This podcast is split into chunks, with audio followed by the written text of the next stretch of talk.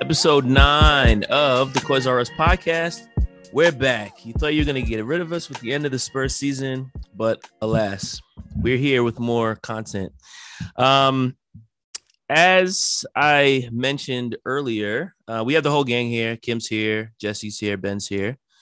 Um, we talked about this earlier when we first started the podcast that we wanted to do the game recap stuff, but also talk about other things related to Spurs, related to football at large, and just uh, kind of provide our perspective on the sport as as for Americans watching English football. So, um, even though the season is kind of on a break for the next couple months, uh, we're still going to try to drop a few episodes um, periodically during the off season um, to talk about some other things that aren't directly related to match weeks. Um, so we wanted to talk a little bit today. Hopefully everybody's okay. I, ben, I think you just survived some sort of a tornado or hurricane that's passing through Chicago. Um, yeah, just barely, right? So we're all good to go. And I guess the obvious place to start, since uh, the last match that we had was probably about three weeks ago. Um, now, obviously, the big thing is going to be the opening of the transfer window, which actually I believe just opened today officially.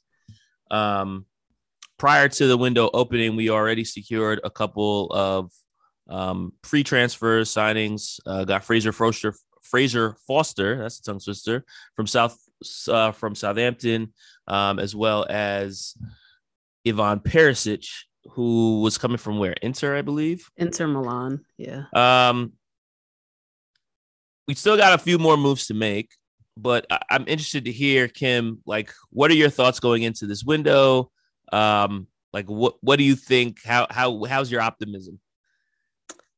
Um, I feel like I'm mildly optimistic that we'll get the targets that we want. Uh, obviously, there have already been links to some players who don't want to leave where they are, Bastoni in particular.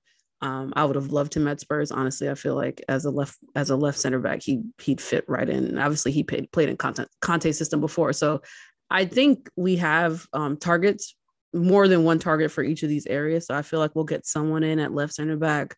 We'll probably sign, uh, looking like Jed Spence, but we're definitely going to sign a, a, right wing back. We'll probably sign, we might sign another left wing back and let Reggie go. Um, hopefully we get a couple of guys in midfield and then we get someone up front. And to me, if we do those things, then it's a, it's a great window if we do most of those things, it's a good window. So I think we have the getting Perisic in and Forster. Those are two things that we don't have to worry about, like homegrown on the Forster area of that. That's to me is a good move. He's a decent backup keeper. Um, and then Perisic to me, he's someone who probably can come in and start. Uh, so I I think that's a great move as well. So I'm I'm mildly optimistic about what we can do. Ben, do you get into the whole rumor mill or uh, do you mostly just ignore them and wait for things official or are you are you refreshing your your feed every every 20 minutes? I'm I'm probably somewhere in between. I uh it's hard not to to try to, you know, it's hard not to follow it a little bit at least, but obviously I take everything with a grain of salt until right. it's it's officially reported. Uh the the tabloidy aspect of it I, has always struck me as odd with um, with with world football compared to American sports. Again, like we don't really get the same rumor mill going here uh, with with uh, free agency or what have you. Um, but uh, I I do obviously check fairly frequently to see what the rumors are, just to get my hopes up, you know. Um, but uh, as far as whether this has been successful so far. Obviously, it's been fairly good so far since we we already signed a couple players, which right. is more than we do early on. Um, can't say I'm stoked about uh, Fraser Forster, but you know, I think he's a good like, keeper. I think not, he's, he's, not. He's going to be better than, than Gollini. Right? Well, yeah, better. Hart. Yeah, better. Better than probably all the backups we've had since Gazzaniga. So but there were, um, I know we were linked to, uh, now I'm blanking on who it was, but that seemed like a better fit earlier. If, if anybody can remind me who that was, it was yeah, another Sam, Sam Johnstone. It seemed like he yeah. wanted to be regularly starting and was good yeah. enough to be getting that interest. I think that was where the issue was there. I think that's the way it's going to work, right? I mean, at some point we'll need to start addressing uh, an actual future keeper, but I think that this year they seem to just, like you said, Kim, uh, is just kind of prioritize getting an English guy in there uh, as a backup, get those numbers up a little bit. Yeah, um, and I um, don't think keeper is a really a, a major problem area for us right now. Hugo's still solid. He's probably still got at least two more years left in the tank, so I, I I wouldn't even really worry too much about that. Whoever is in that yeah. position is probably only going to be playing, you know, Carabao and FA Cup. So, if that, yeah, no, I, I agree. I, I would say really quickly just that uh, I do hope we we do end up getting Jed Spence. I know it's it's a, a little early on in the career. Who knows what'll happen? But it just seems like a perfect signing, right? Like a that that Dele Alli or um, uh, even like Cess a, a, few years ago, young up and coming English uh, can get him affordable. Hopefully, at this point, well, that's and, that's the Spurs profile, right? We always right. try to grab the player before they become the player. Which I'm happy to see that they're still doing a little bit of that. Uh, you know, I I don't want to go get all Perisic's now, where you're saying yeah, all course, in yeah. their 30s on freeze, but I I do like uh, that they're mixing it up a little bit, hopefully making Conte happy by doing that kind of deal. And then uh, I don't know how much you guys talked about this, but the uh, the cash infusion that we apparently are just getting 150 million to to spend apparently on transfers for Conte is obviously I the only time I remember us uh, going into a window with uh, I guess this much activity. Well, I guess there were two times. There was the the Bale summer where he got sold, and so they, right. they signed seven or eight players ahead of time, knowing they had that money coming, and then a couple years ago, the right before Pochettino, you know, uh, was dismissed. Uh, there was the um, And Celso. And that, yeah. yeah, I mean that was a pretty big summer. I think people were pretty optimistic. Obviously, in hindsight, not not quite so great, but um, yeah, no, I'm I'm looking forward to seeing what they do. Is what I would say. Yeah, it's interesting that you mentioned that infusion. Um, it seems so counter how we've typically operated. I mean, we went three windows during the Pochettino era without buying anyone. The, obviously, during um, that that Champions League run, where we just kind of sat on our hands, and so to see us going kind of going in a different direction. Obviously, top four has a lot to do with that. Obviously, Antonio Conte has a lot to do with that. Um, like, what's your in- point on that? Sorry, but just to your point on that, uh, I think that I, at least I've read some about this. I feel like this is some somewhat Levy getting a, a do over on that, right? Like he's yep. trying to make sure he does not make the same mistake of just sitting on his hands when the uh you know the iron's hot or whatever. I'm mixing metaphors there, but uh and he's gotten so, a do over on the Jose signing too. Right. Yeah. I'm, it's, it's like that never happened. Now he got he basically got to wash his hands well, of that. Mistake. And the Nuno thing, right? It was like two years of uh, complacency, and then we are somehow coming out on the other side, still looking all right. So hopefully they do take the uh, necessary, you know, necessary actions and make sure to keep this thing moving forward rather than getting stagnant like it has a couple times in the past. Yeah, I guess the only thing that I kind of sometimes worry about, like short term, great um, I do wonder and worry, I guess, how much our change in approach has to do with the fact that we do have Conte, and, and a lot of it does feel like we're trying to show ambition as a way of keeping him for however long we will keep him. and him. Parategy, right? Like that. I think that that sure. has changed. Yeah, our, yeah. The, that that pair has changed a little bit. Yeah, I guess uh, Jesse, do you see this as a flash in the pan because of where we are right now, or is this a a, a turn of the corner that's going to represent a, a, different approach moving forward? Yeah, I mean, it's interesting, right? Like the, the whole tiger doesn't change his stripes sort of situation. Um, but uh, so you, you that would make you think that this is just maybe a one off to keep the momentum going, or is it is it trying to learn from mistakes? You know, one thing that comes to mind when I've tried to to fix past uh, wouldn't call them mistakes, but I'd say just like not the best decisions was, you know, there was two times in my life that I had a, a wedding of a close friend and a boxing match that my favorite boxer was fighting at the same uh, on the same night. And the first night happened twice. Somehow? Happened twice. Same boxer. First night, his name Sergio Martinez. He was fighting in Vegas against Julio Cesar Chavez Jr. And my friend was out. My friend who promotes him was out there. He's like, "Come out! I got your tickets, no problem." I was like, "Oh, we've got these really good friends. You're gonna have this really cool wedding. We're gonna go to the wedding." And I said, sorry, you know, I told my wife she was in on it, and she was like, okay, next Sergio fight we're going to go to, right? So it was ended up being two fights later because his next fight was in Argentina. So I regretted that fight. The wedding was fine, but it was Sergio dominated Chavez Jr. for 11 rounds. It was incredible, and then got knocked down twice in the 12th. Incredible fight, one of the fights of the year. So to try and correct that, I had another friend, also a close friend, was getting married. Uh, Sergio was fighting at Madison Square Garden, so I fly out to New York. We're like, all right, this time we're picking the right decision. We're going to go to the fight instead of the wedding. Uh, my guy Sergio gets his brains beaten for eight rounds, and then um, uh, TKO, or, or he even threw in the towel, and that was the last fight that he ever happened. So that's kind of the thing. Like, well, we didn't spend on Grealish, we didn't support Poch. Like, now we're going to do the opposite. So, like, and on theory, in theory, it's it's encouraging. Yes, this is a good thing. You're trying to make those past mistakes, but if I would have gone to the wedding instead of the fight, and again, in my in my personal story, that would have been the right decision. So, it, it sometimes it seems like it's one thing, but it's not always it's not always the case. So, I'm hoping that that's the the situation where you know you have this. Um, hey, we have this uh, terrific, but also hot-headed, wild in the press, but football genius manager. Let's you know we didn't back the last one, or we didn't we made some wrong decisions here or there. Let's let's kind of go um, and try to change that this time. So I'm, I'm hopeful. I'm, I'm really encouraged for sure this summer by the early signings. Uh, and just like honest, just even the Perisic's, like I think he's going to be good.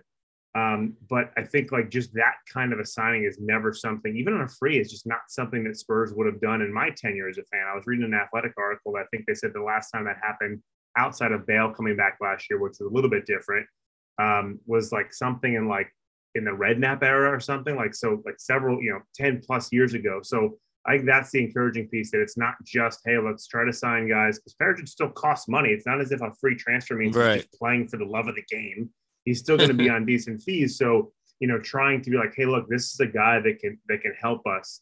Um, I, I, was uh, at work today. I, was um, talking with a guy who does uh, um, um, covers the Columbus Blue Jackets and, and does some um, analysis for the Columbus Blue Jackets, and we were talking about hockey and the hockey playoffs, and um, you know the importance of having guys in a team that have had a taste of the glory, that have had a taste of those of those wins, um, and not only like again having some of the guys on our team that have gone far. Obviously, no no one on the team's won a trophy, but now bring in a guy who's won the Champions League, who's won um, the Scudetto or whatever they call it in Italy, who's who's won some things, who's made it to a World Cup final. We do have Hugo, who's won the World Cup final against Perisic, but I think having someone like that, it helps, and getting him early as well and sign, sign these things. The only downside of Forster is it's a rough looking dude, we went from having a, an Italian rapper uh, and, and, and Gollini to Gazzaniga was one of the best looking guys in the entire Premier League. And Fraser Forster, I like him as a player, but like, you know, he's not he's not winning any any beauty contest, which maybe that's a good thing that you just have a pretty boring, um, you know, tough mug to look at as your backup goalie. Well, we tried that with Joe Hart, and he was awful. So, you know, oh my god. I don't know if that I don't know if that alone is going to do the trick. Maybe maybe we just need somebody who's good at goalkeeping. Well, the window's opening now. Uh, we got two in the bag, a few more to come. I mean, just thinking about um, where we are, I was I was looking at some old data earlier today, uh, just talking about the crazy run that we went on. Um, listening to some old podcasts of, of guys that were recording uh, right after that uh, Norwich game at the end of the season and I think it was some crazy stat of like at, on our le- last 11 matches, we won eight, drew two, and lost one, or something insane like that. Um, the run that we went on to finish in the top four is really incredible. Um, and now that that's over, like we're still kind of on that high, but we know that a new season is right around the corner. Um, like, where are we as a club? Where do we fit in in terms of the picture uh, of in England, uh, the picture in in Europe, I guess, uh, since we're also in the Champions League. Um, like where where where are we right now? I think that we are in a pretty strong position, actually, especially if we do make some savvy signings this summer. I think I mean, it's tough, obviously, to compete with City and Liverpool. They just right. have unlimited funds. Liverpool is also very savvy. On top of that, uh, it's hard not to see City being a monster next year with um, Haaland. With yeah, exactly with Haaland. Uh, but I also think that there's a chance, you know, that we could we could if, if everything went right, maybe like the Leicester year a few years ago, where if uh if there's some I don't even know. You you would you would have to have both Liverpool and City both have some some rough luck, which could happen. But if uh, having a full uh, preseason with Conte, you know, after this year, I feel like this probably will be just judging by his past. This year, maybe next year would be his peak season, right? Because he, he's kind of a a quick burnout there. So I I'm fairly Yeah. optimistic about our Premier League chances this year, and not to necessarily win the title, but to be in in in in the uh, you know at least to compete, potentially get up there. I I'm not sure about our chances in the Champions League in terms of uh, Conte has a reputation for not being able to handle the extra games because of his preparation, because of his physical demands on the players. So I would be happy, I would say, um, to at least get out of the group stages. Hopefully, we'll see what happens. You know, it's a it's a it's a crapshoot from there on out. Um, and then I I would think we would at least be able to return to the top four and hopefully get into that top two or three. I'm very curious to see what happens with Chelsea because that's a kind of a, Yeah. a mystery at this point. What's actually going to happen? Feels like they're going the other way. defense. Right. Yeah. Newcastle will probably take a little while to get going. If you look at what happened with City, it took them two or three years before they became kind of a juggernaut. That'll probably happen soon enough. Um, and then Hey, they're gonna United- spend. They're gonna spend a lot of money. They're they're definitely going to spend it just to build it. It takes a little bit of time. It, financial fair play doesn't help that much, but it does help a little bit in terms of they can't just go out and spend a billion dollars on players or something ridiculous. Um, and then United, it's always a wild card there, right? They might have finally chosen the good manager, but I don't know if that's their problem. It seems like the problem might be more the front office in terms of. Um, I mean, you saw how they they they they made a coach change around the same time that we did, a little bit after, and I thought you know that Rangnick because he's a pretty good coach, but they seem to not let him do his thing. They Yeah. seem to yeah, kind of still let the big name players and whoever else kind of run the uh day to day to some. I mean, there, it's so, it's funny because I feel like um, you know, you always kind of make your assumptions on the following season based on what just happened. Um, so like I, I can remember at the beginning of last season, um, I'm looking at the table and assuming, all right, yeah, United, they'll be in the top four. They got Ronaldo, they got all these players, they'll be fine. Um, Liverpool's maybe they're on the they're on their last legs. I had them kind of like squeaking into the, uh, the top four. Um, obviously, that was completely wrong. They dominated. They lost the, the title by one point. United finished sixth. I was way off on that. I did have Arsenal finishing around fifth, which is exactly where they ended up. Um, I thought they'd have about the season that they did have. Um, but I definitely didn't see Spurs finishing fourth. I thought we'd probably finish below them. So it's like you kind of make these assumptions based on what you've seen at the end of one season, but you know, signings could go one way or another. We obviously haven't really made a, a lot of signings yet. So it's really difficult for me to even know. Like, based on the fact that we did finish top four and we're playing Champions League football next year, yeah, of course, I want to believe that we're going to be in the top four again next year. But I don't have a ton of information to base that on other than the fact that we just finished top four three weeks ago. Um, so it, it's tricky. I do feel like we're in a very optimistic spot. I, I mean, there's no way I can deny that. We've got one of the best coaches in the world.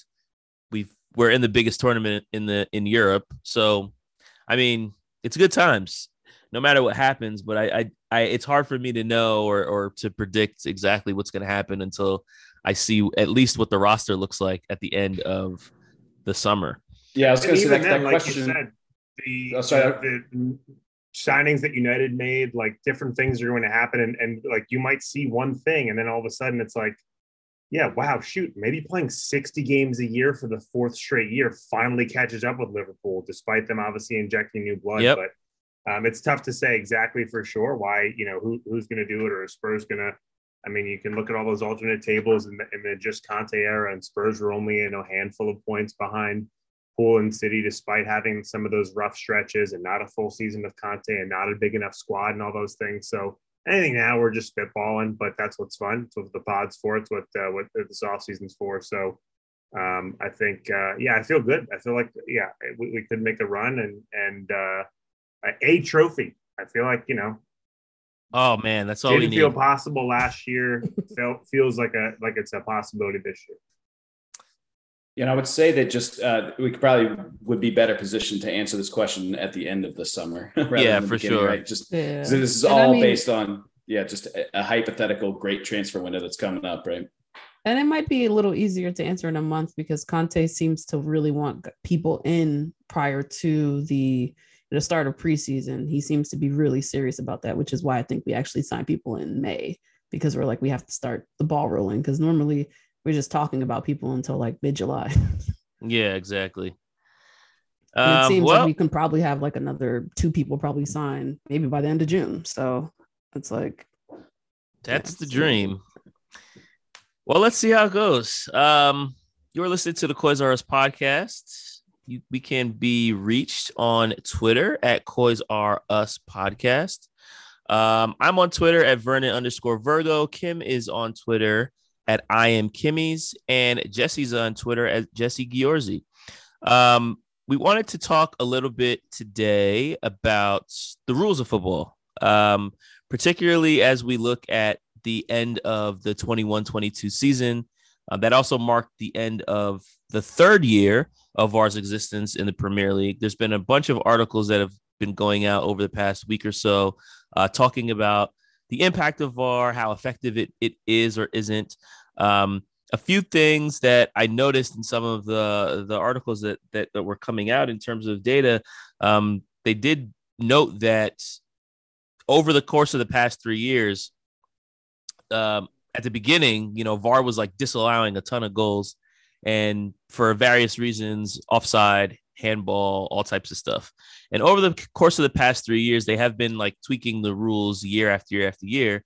Um, this past season, 21 22, we actually saw the least amount of goals disallowed from VAR. Um, they've also adjusted the handball rules, um, which have led to actually more penalties being given um, and less goals being disallowed because they took away that weird um, build up handball nonsense. Um, and there's just been a lot more offense that has been allowed and goals that have been happening more and more based on those updates.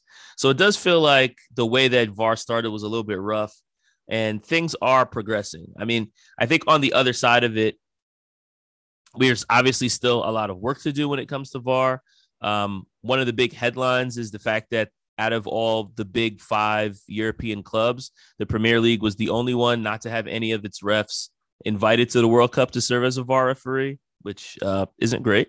Um, and it, it also makes it seem pretty much that, you know, we're probably behind the ball when it comes to all the other big clubs in Italy and Germany and France um, when it comes to VAR review. Um, another weird thing that I read was that out of all of the VAR decisions where they tell the head ref to go look at the monitor, um, the entire season, out of all the pitch side reviews, not one of them overturned the VAR referee's decision. So that's a weird thing because then it also it almost uh, seems that like you know if the VAR ref tells the ref to go look at the monitor, then that pretty much means that that's what the decision is going to be. Um, I was really against VAR when it first came out. I thought it was just not being run in an efficient way. But I will say that there's been a lot of changes over the past three years that I have not noticed it getting in the way of the game as much as it was um, in 1920, where it felt like VAR was affecting the results of matches pretty much every week.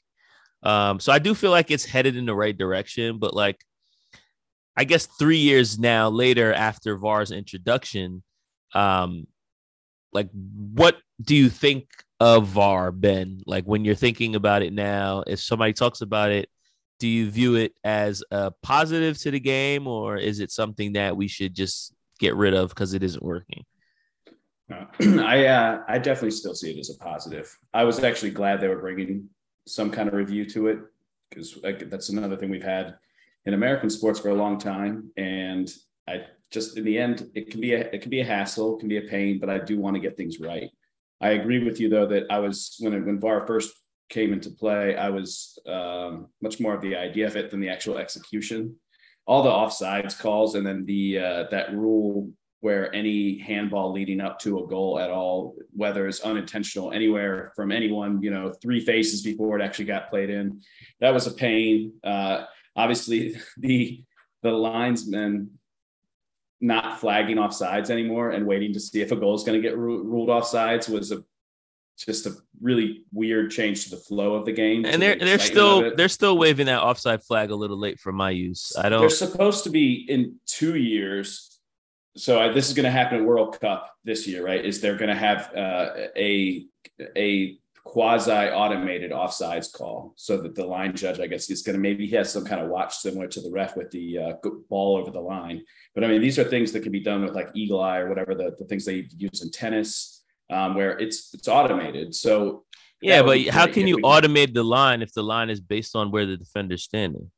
And I I, don't know I don't- exactly the technology. They're all Yeah, they all have um, you know, uh Those accelerometers in their sports bodies. trackers, so I don't think it's that insane that there's some sort of additional technology that could you know, a little be GPS. where those uh, things are at any at any given point. I don't know for sure, but Yeah, you know, So but they're not going to institute this in the Premier League next year, though. It's going to be the year after that. They're only doing international for the time being. So we're going to have to wait. We'll see. We'll get a preview of that during the World Cup uh, this upcoming. Well, this weird one that's in winter. Um, but I, I, I think that there have been enough improvements of VAR that now it's not an annoyance that sometimes help helps. Now it's. Um, I'm just like I said. I, I think it's good to get things right in the end. The, the calls right, the easy ones at least. Obviously, a clear and uh, an obvious penalty call is not clear and obvious because you know. well, we don't we don't know what It's clear and obvious even means. Yeah, it's not. what- It, that's because it's it's a subjective thing, right? So, right. Um, but But you're pro I- VAR in general. overall, the idea overall, of being able to review. Um, I mean, I think I'm also pro. Um, well, let's, let's let's get a little round robin. Ben's pro. I'm pro.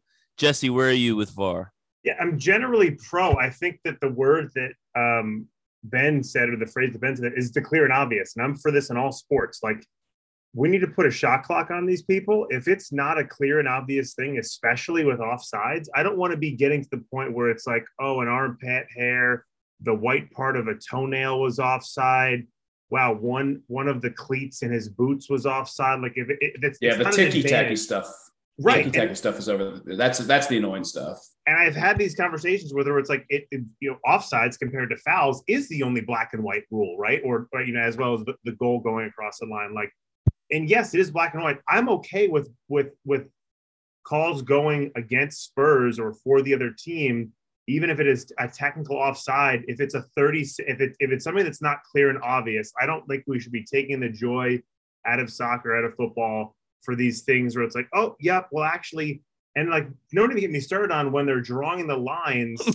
is the ball is the ball is the, is it is it is the pass hit when it leaves his foot when he right. starts making it and we, and we just It's whenever the VAR ref decides to right like frame. that That's stuff what it when we're talking about millimeters that's why that's such an issue for me of like if if it if Kane is offside is offside or or uh, whoever if if uh um Firmino is offside by a, by a millimeter and we have to go back and forth and, and is this thing like that just takes the joy away from it. It's like 30 seconds these guys are supposed to be good at it, so you should be able to figure it out. If it's not that clear and obvious, and you have 30 seconds, especially for offside stuff, more than handballs and some of those other things like that for me. But the offsides calls, let it fly because it's not it's not clear and obvious. It's not there's a human element in the game, um, and that involves the referees for me. And so if it's not a clear and obvious thing, I don't know if 30 seconds is the is the is the operative um, num- you know, number of seconds or time, but let's four angles or whatever how many angles like we need to kind of tighten that stuff up. That's the biggest thing for var for me. And, and obviously spurs have benefited from, benefited from var a lot of times they've also been you know jammed by it as well. But i think just the the taking these moments away of well actually you know what? Look at this all the way back here especially like he was offside by by a fraction of a of a of a toenail. Let's run Right. that one back. That kills some of the joy to to me um, and I think, you know, that's the stuff I'm against. So, yes, want to get the calls correct, but if it's not clear and obvious, then it you, you'll change it. If it's But you wanna if it's not Put a minutes, put a timer on the decision and uh, militarize uh, the the VAR. Um, What, so wait, wait, wait, wait. Overall, are you pro or con on VAR? Pro, gun in my head, pro. Um, would Yeah. like some changes, but you know, uh, I But can. we're marry going in the right direction, though, right? Yeah, I can mean, definitely I- marry VAR. I'd like to talk to VAR about maybe some of the ways that they fold, you know, the sheets, you know, when they're making the bed kind of situation. But we're, we're fine. We're fine walking. It's Oh, a down the domestic situation with you and VAR now. it huh? could it could be Oh, it could be improved with some with some with some steady counseling. Um, Kim, are we pro or against? Uh, I am pro VAR. I would say in like 1920, um, I was definitely. Uh, I was like, oh yeah, this is gonna be great, and then it started to happen, and I was like, oh, this is 1920 terrible. was awful. It was. I mean, was we complaining about some- every single week. we even had some stuff VAR. happen in 2021 that I was like, are we serious? Like, like when you really think about like Eric Dier, because I think this was in 2021. Eric Oh, when his back was turned, yeah, and when his back was turned, and it's the like, Lucas Moura one it pisses me off even the- more. That one, Kane had all these toenails in 2021 too, where he was offsides. Like it was like I feel like there were like three games in a row that it was like Kane scored, but he's offside, and it might have happened twice in one game. And I was just like, but was he really offside? yeah, Um, but I I do think in this last year, the the offsides calls have gotten a lot better. Where there have been less instances where I've been like, this guy is not offside. Well, they made it so the tie goes to the offensive player, right? Like that's that, I think that was the biggest change. It's like in baseball where if, if the if the uh, say the first baseman and the and the batter hit the bag at the exact same time, the tie goes to the runner, just favoring for uh, for offense. That's the biggest factor I think that that made that better at least. I agree. And there, like I say, there were some goals that would have we would have had the benefit of the doubt in those goals. And I'm just like, you know, you you get over it on the times when it doesn't go for you, but the times where it does, you're very happy. So in general, I'm pro VAR, and I feel like it has been helpful in in like taking in some ref not saying that referees do this, but you know, big players get more big calls. And so it's been instances where smaller teams may not have gotten that penalty call. And there might be still instances where they they feel aggrieved. But I feel like in certain cases it's given back um something to those smaller teams where they feel like everything's not against them. They can't go and say everything against us because they do get, you know, calls here and there as well, just like everyone else.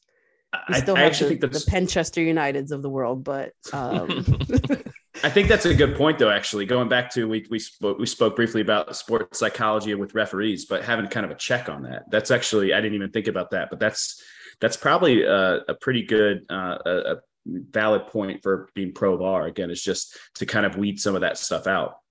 So I'm appointing myself king for the day. And as king of the Premier League and football at large, if I can make a rule change here, I mean, I think we're we're in the right direction when it comes to VAR. I think the biggest thing that that annoys me with VAR is what is with the offside calls. Um, that would just annoy me to no end, particularly in 1920 and also in 2021. Not so much last year. Um, I feel like they made the lines bigger. Um, the the lines were tiny when they first started doing it. So you know, you had people that were off by a toe, uh, off by a shirt sleeve, um, and all that other nonsense. For me, the whole idea of offside is the fact that the offensive player is getting an unfair advantage on the defender.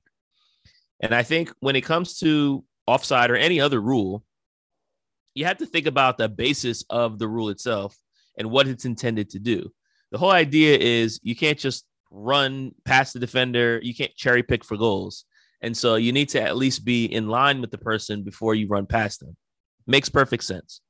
But I think sometimes when we're drawing these lines and we're looking at toes and we're looking at nostril hairs, um, it, it gets a little bit too ridiculous. Oh, his, his knee is above the eh, eh, what it, that's he's not gaining an advantage because he still has to run past the defender. And so for me, I think if if I were to change that rule to make it super simple, and this is maybe even a little bit too lenient, but for me, I would say in order for you to be offside, you have to have at least an entire foot in front of the defender. So if it's, you know, uh, a toe or a part of your cleat or, you know, an elbow or your your nose is ahead by an inch, that's not offside because you're not actually getting an advantage by that. If you have at least a foot in front of the defender, at that point, you are gaining an actual advantage. But anything less than that, they should just let they should just let it go. Um, and I think also about the way that offside was called before VAR existed. And it was basically a call of are the players level? If the players are level, they're to leave the goal. If you're not level, it's not a goal. And I think sometimes when we have technology, we overuse it. And we're like, okay, well, now that we have this technology and now that we have this thing in our disposal, we have to like overcorrect and look at everything over with over analysis. And it's like, look, if the guy's not getting a clear advantage, then just don't call offside. Like, I think we just need to make it as simple as possible. If it's less than a foot, you're on side.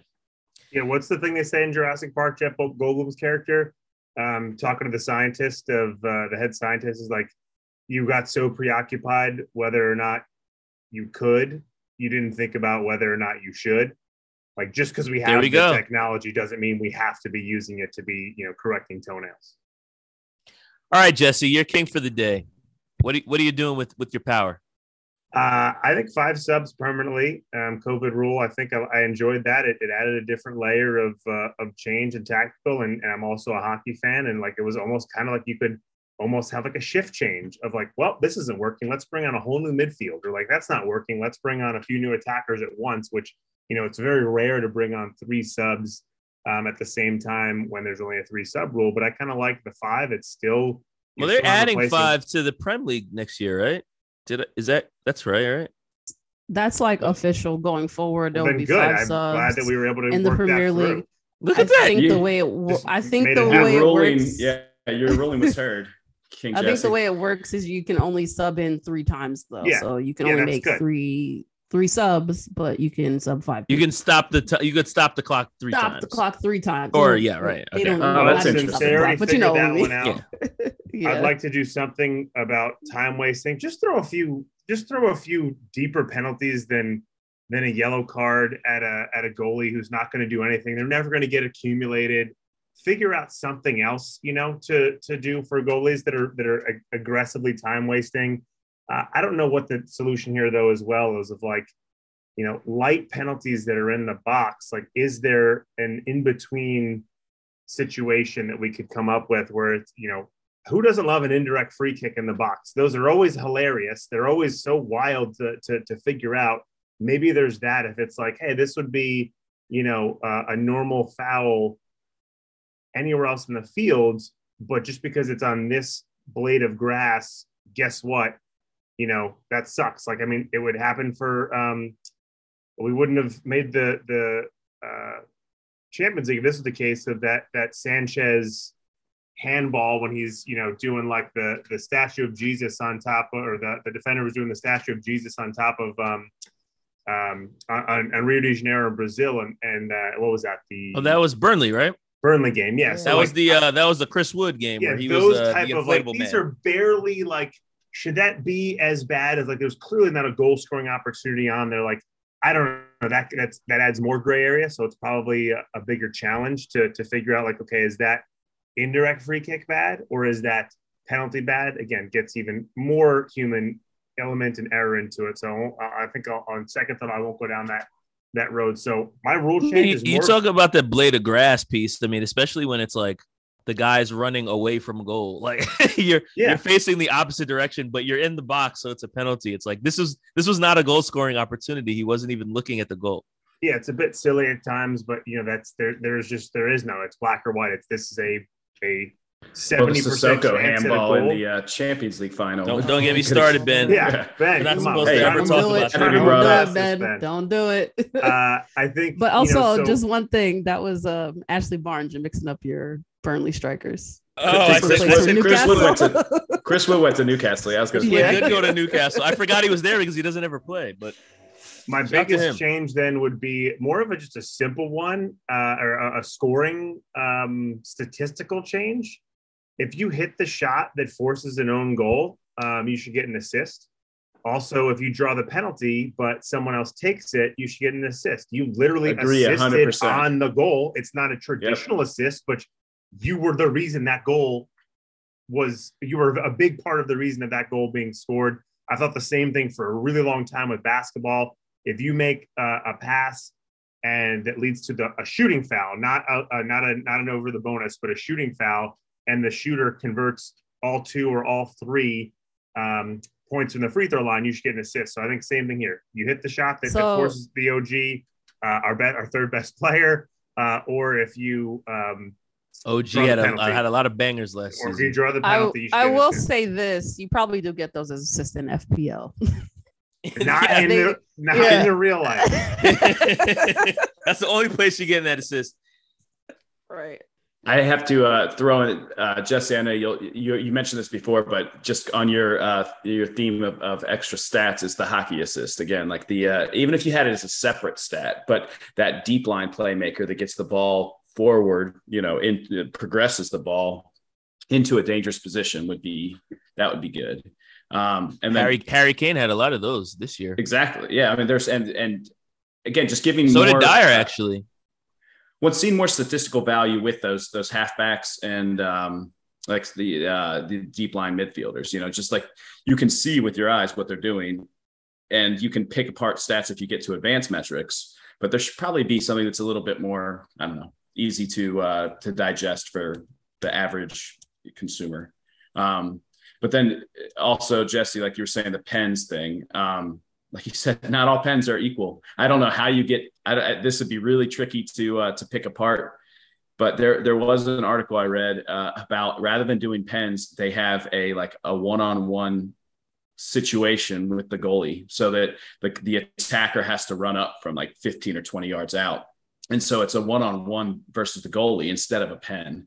And rather than being converted like 70% of the time, it was like 40% or 50%. It's a much more even interaction. I think it was like the USFL or something that did it in the you know 80s or 90s in the the US. I saw a video of that and it was wild. Um, yeah, that was, so really much interesting. Fun. It would absolutely it would be, be, create gifable moments. Um, right. And uh, uh, I've I've played that drill on FIFA a bunch of times, so I'm confident I'd be converting at a much higher clip than 40 percent on FIFA. With an Xbox, at least, yeah. Yeah, with an Xbox. But you yeah, chip the keeper really, all the time. Uh, now, all I'm thinking about is that um, Australian goalkeeper dancing. Oh, what a superstar!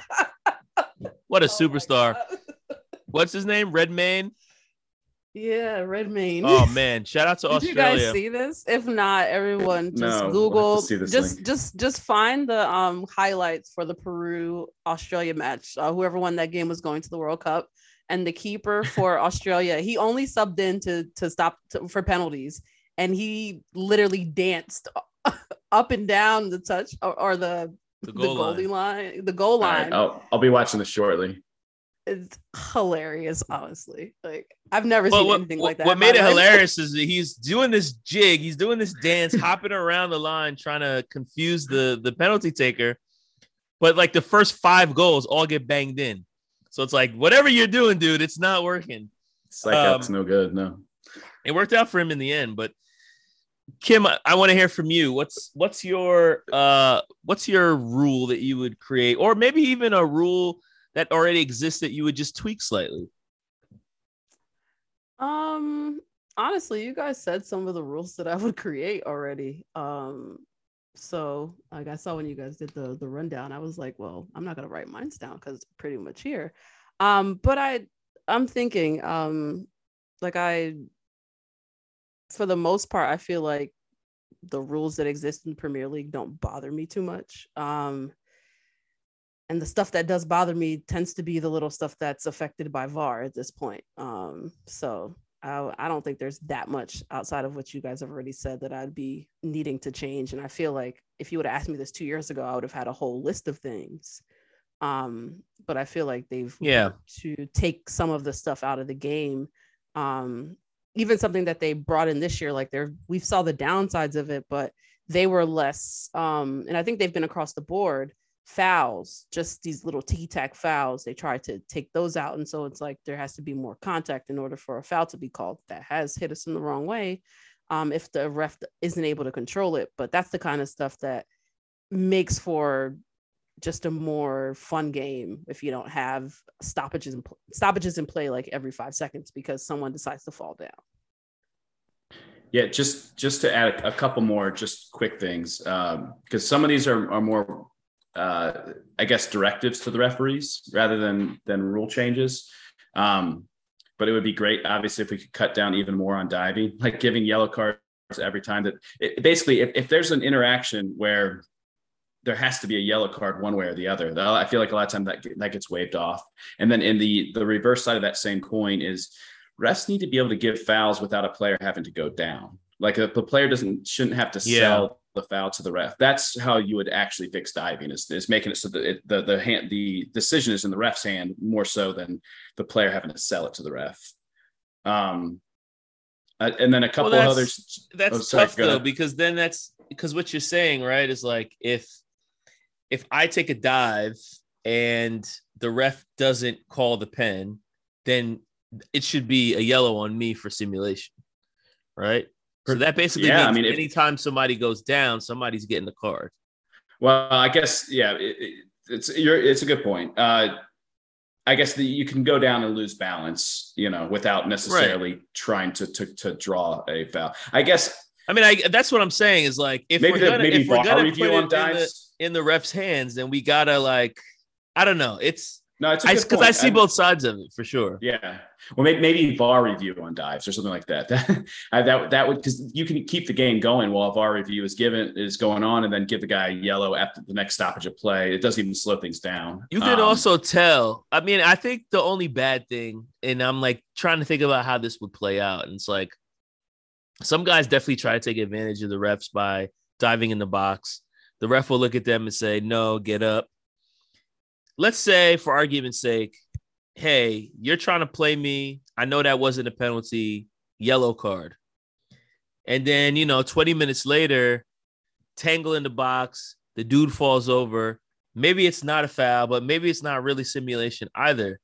I feel like now that the, the ref has a decision to make. Am I going to kick this guy out of the game because he tried to play me twice?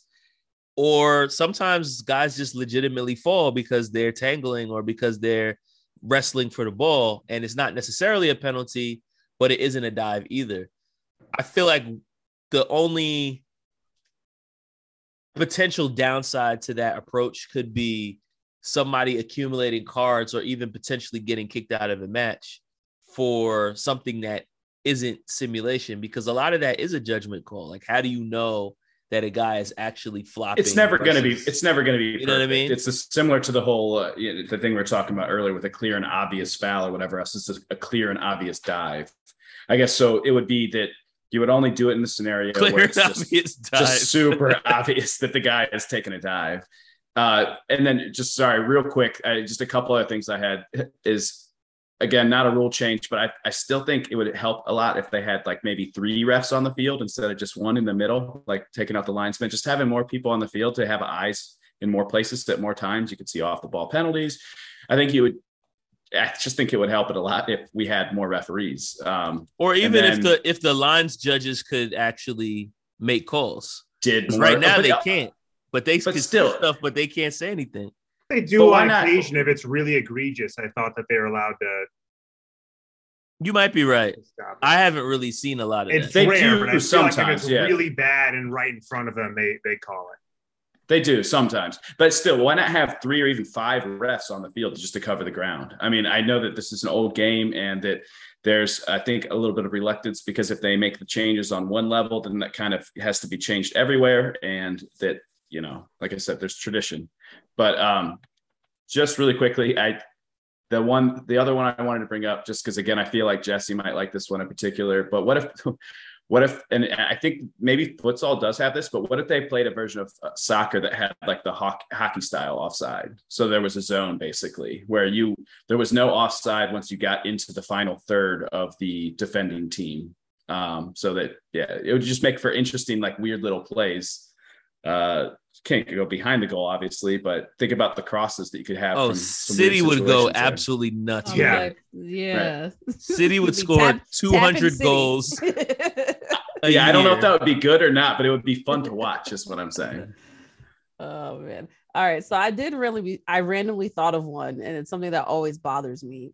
We should be able to use VAR really quickly for corners that are not corners or corners that are corners that you don't get them.